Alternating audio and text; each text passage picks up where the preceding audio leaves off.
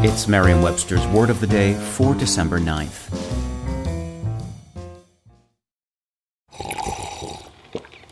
That's not just the sound of that first sip of Morning Joe. It's the sound of someone shopping for a car on Carvana from the comfort of home. That's a good blend. It's time to take it easy, like answering some easy questions to get pre qualified for a car in minutes.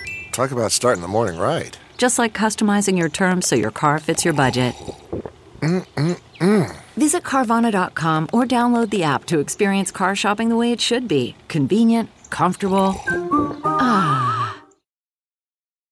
Today's word is rescind, spelled R E S C I N D. Rescind is a verb that means to take away, remove.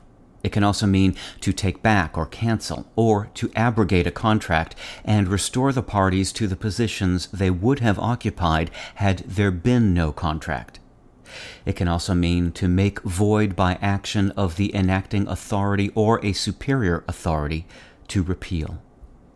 Here's the word used in a sentence from the Arkansas Democrat Gazette by Byron Tate.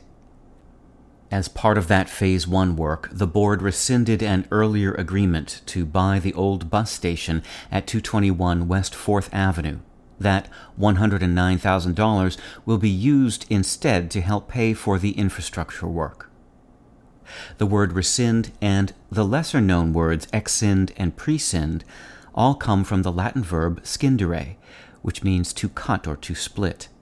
Rescind was adapted from its Latin predecessor rescindere in the 16th century, and prescind from praescindere, and exscind from exscindere, followed in the next century. Exscind means to cut off or to excise, and prescind means to withdraw one's attention. But of the three borrowings, only rescind established itself as a common English term. Today, rescind is most often heard in contexts having to do with someone rescinding a contract or an offer, or with a legislative body rescinding a law. With your word of the day, I'm Peter Sokolowski.